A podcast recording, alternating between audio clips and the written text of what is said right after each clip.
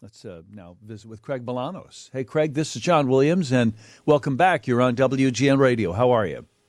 Hey, John. Great to be with you. Snowmageddon Friday. Yeah, uh, Craig Bolanos is the co-founder and CEO of Wealth Management Group. I, I, said in sort of promoting your appearance, let's see if he is as cheerful about the economy as everybody else seems to be this week. But maybe the inflation numbers are going to temper our you know, our cheerfulness. What do you think about all of that? No, the truth is, you know what? I mean, we had two levels of inflation data come out this week. We had the CPI data Obviously, that was a bit disappointing. The core component came down, but shelter, the cost of housing, it's so stubborn. Eventually, we're going to get a break there. And then this morning, 7:30 Central Time, we got the PPI data, the producer price, a little bit better. So, what does all that mean? I think it still puts us in a place where the market is slightly misaligned with the Federal Reserve. The market's thinking again five to six rate cuts. I don't think we're getting five to six rate cuts. I think we're only going to get two to three. So the water, it's not too hot, it's not too cold. The inflation's just lukewarm right now. But what's the inflation rate at? The target is two. Didn't it tick up a little bit? Oh, it is. Don't get me wrong. The problem is, John, and I've said this before on the show, and I'm going to stick with it.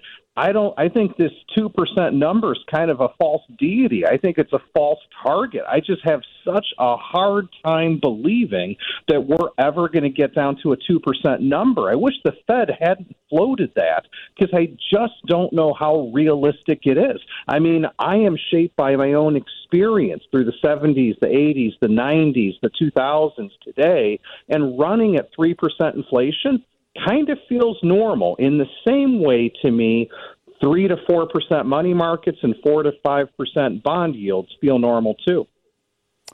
Yeah, I'm glad you said that because I've often asked you and others, so what's so magical about the number 2%? And isn't 2.8% feel about the same? Aren't we about as close to what the Fed wants? Can't they start to reduce rates? Particularly if the markets are doing well and if wages are outstripping inflation, then it seems to me like you've got a winning formula. But the Fed would not seem to be satisfied with that otherwise. No, I mean, listen, we have a very good prescription. You know, sometimes you get lucky and you actually thread the needle on a sunny day, even when you had a cataract. I mean, it's kind of tough to do. The truth of the matter is this I mean, you know, when I think about the one big risk to the inflation data, I'm okay with where the numbers are. I think about the events of last night. I mean, we ended up lobbing bombs, dropping missiles into the Red Sea, and you have to look at oil prices. Oil prices are so low, so soft, so benign. If we ended up getting a spike in oil, that's a core component to these inflation numbers. It's going to change the mix. So I think the Fed's just got to be incredibly patient, and people are going to have to come to grips that we're not going to get as many cuts as the market thought in the middle of November and December of this past year. It's funny that you say that. Dr. Bob Froehlich was on on Wednesday, and he's very optimistic for a variety of reasons I don't need to go into, but he thinks it might be as many as eight drops by the Fed. But his one of his caveats was now he said, "No, look, I don't have a crystal ball, and you know if a, if another war breaks out, well, that'll change things, and you never know what's going to happen in the Red Sea right now. So I I suppose that's not a tiny caveat to even his optimistic predictions." No, that's just it. I mean, because really, you know, for everything to stay Goldilocks, which, by the way, is the environment we were in, that was the most fun I've had Thanksgiving and you know what I call the Christmas holiday season of December is you've got to have the inflation be stable, continue to slowly drop down, especially that break in shelter. You've got to have the Fed have a couple of rate cuts. You got to have double digit profit growth in the S&P. Remember, John, we're coming into a year where last year people thought 225 earnings. Now people think $245 of earnings for the S&P. That's double digit price growth and we have to hope that the consumer somehow has a money tree that they printed in the backyard uh-huh. that's going to allow them to continue to spend. So there's a whole bunch of stuff that's got to go right. There's a couple of things that could get us juxtaposed in the mix, but I'm encouraged still to start 2024. Okay, let me put you on hold then for a second. Tell me what those couple of things are that might worry you a little bit. And also just tell me what you think about can the markets, can the three major indices repeat their performances this year that they had last year? What are the couple of things that gets me as nervous as a long-tailed cat in a room full of rocking chairs as to why things could derail? It's not the way I put it, but yes. What were those couple of caveats you've got? The couple of caveats, the disclaimers, here they go. Number one, if Congress shows an inability in this election year to adequately deal with the debt service and the raising and continuing resolutions, then what'll happen is you'll see treasury yields go higher. That means interest rates go higher. That further injures the cost of borrowing, slows down the consumer. Number two, we just talked about it. I think the dark horse that's out there is energy prices. If we get a spike in energy prices, we know together that that's a direct tax on the consumer. That's going to slow everything down part number three, in terms of what I think we need to pay attention to that could derail, is just, again, a misalignment of investor expectations relative to those Federal Reserve rate cuts, which are all tied to, again, interest rates and inflation. So those are my big three. I know I left the election out of it because I think the election is out of it. I know I left some of the geopolitical tensions out of it, but that's related to oil prices primarily. So there's my three, John about those oil prices. Gas is about mm, 269 a gallon for a lot of us. I wonder how much on the upside we could tolerate before there were real repercussions. I mean, uh, sometimes I pay 349, sometimes I pay 279. It depends on where I am, but it would seem to me like gas prices are low enough right now that they could go up a little bit and we wouldn't suffer much for it.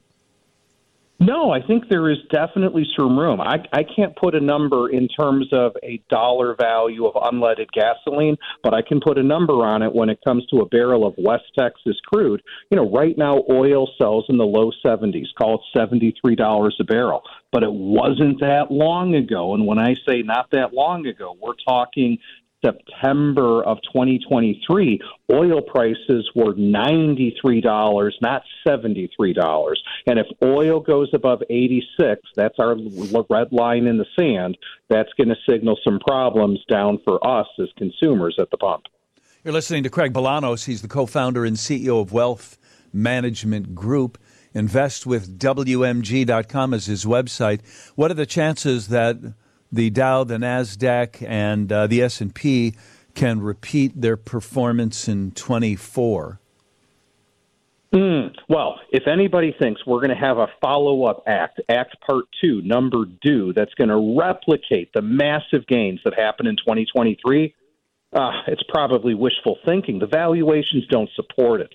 But do we have an environment if the inflation can be stable and go down, the consumer can continue to spend based on a tight labor market and strong jobs, where you see single digit growth in broad based equity prices, put dividends on top, that strong single digits, I think there's a great chance that that can still occur in 2024. And don't forget, the bond side of everyone's portfolio looks good because starting yields, which are now higher courtesy of better interest rates, that's a good predictor for total returns in bonds in 2024. And lower interest rates are good for businesses. And Bob Froehlich said that he also thinks there's a lot of capital on the sidelines waiting to get back into uh, markets uh, waiting to reinvest in businesses, and he thinks that's really going to drive the economy this year. Do you share that view? Well, I can say I can say it from this. Dr. Bob is fantastic, always an optimist, which makes it wonderful to speak with him. And there is plenty of investment capital on the side. I mean, believe That's it or not, even about. with these yeah. Yeah, even with these massive market gains that happened in 2023 to help recover some of 2022's loss, there was still so much dry powder sitting on the sidelines. And I think what's going to be interesting to see is how much of that dry powder comes back into stocks versus how much of that dry powder comes back into bonds when people can get guaranteed coupons yeah, of five yeah. still. I still yeah. think there's a bit of competition there. Well, you already said that you don't think it's going to be eight. You think it's closer to two drops in the interest rate by the Fed. But what else would you take exception with what he said? It sounds like you did hear a lot of Bob Froehlich on with us and Terry Savage on Wednesday. Any other places that you depart from him? No, you know, I think generally speaking, you know, I'm just a little bit more balanced in my outlook. I was so happy that we at the Wealth Management Group didn't buy a one way ticket to Recession Island last year like far too many people did. We talked about the probability of a soft landing the possibility of a hard landing. I'm still in that same camp for 2024, but this is definitely the show me year, right? Not the show me state, the show me year. The data is really going to have to support this market's going to be very data dependent. And I didn't get too excited this morning on the bank earnings coming out of the, you know, uh, the big banks before the opening bell.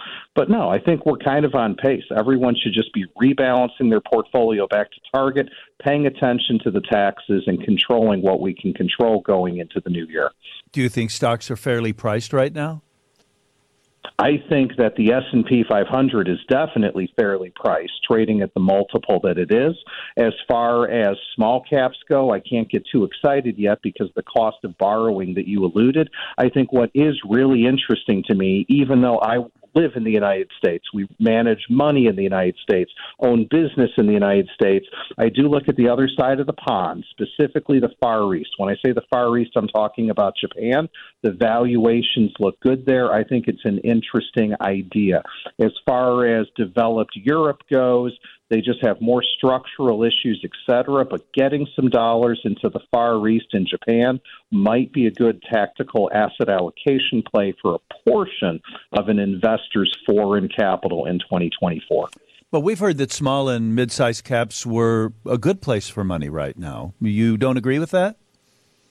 I, I think when you ask me what do I feel more confident in, the valuations in SMID, small mid, got absolutely crushed. Certainly underperformed the S and P 500. When I look at the S and P 400 mid caps, the S and P 600 small caps, and there's room for them to make money, but they are going to be much more interest rate sensitive. And because I'm not jumping at the idea of six interest rate cuts, I would much rather focus on some of these large, well established, great companies of America that are in the space of healthcare, et cetera, which sat out last year's rally. So look at those healthcare stocks, look at those large cap defense stocks. I think there's room for growth there and stability moving forward. Well, what I'm hoping is that we have a broader base. I don't want seven stocks to raise the entire index. I, I hope that we have a broader base participation this year. I am so happy you said that because you know something that you and I had talked about. I keep notes, John, because I love you, love your show. Is back in October we had said if this market turns, people might want to start focusing portions of their money not on cap weighted stock indices, but on the equal weight version of stock indices. Because if the soft landing happens, you're right, the market is going to have to broaden. So I encourage people to take a look, maybe at not just S&P 500, but S&P 500 equal weight, both as a tool to grow money and control some of that concentration risk in the Magnificent Seven now that we're into 2024. I think that's an interesting distinction you make there, and I think only lately have we heard much talk about that. Craig's been on that for a while. Craig Bolanos is the co founder and CEO of Wealth Management Group. Invest with WMG.com is his website. Always nice to talk to you, Craig. Thanks for your help today. Absolutely. Stay warm, John.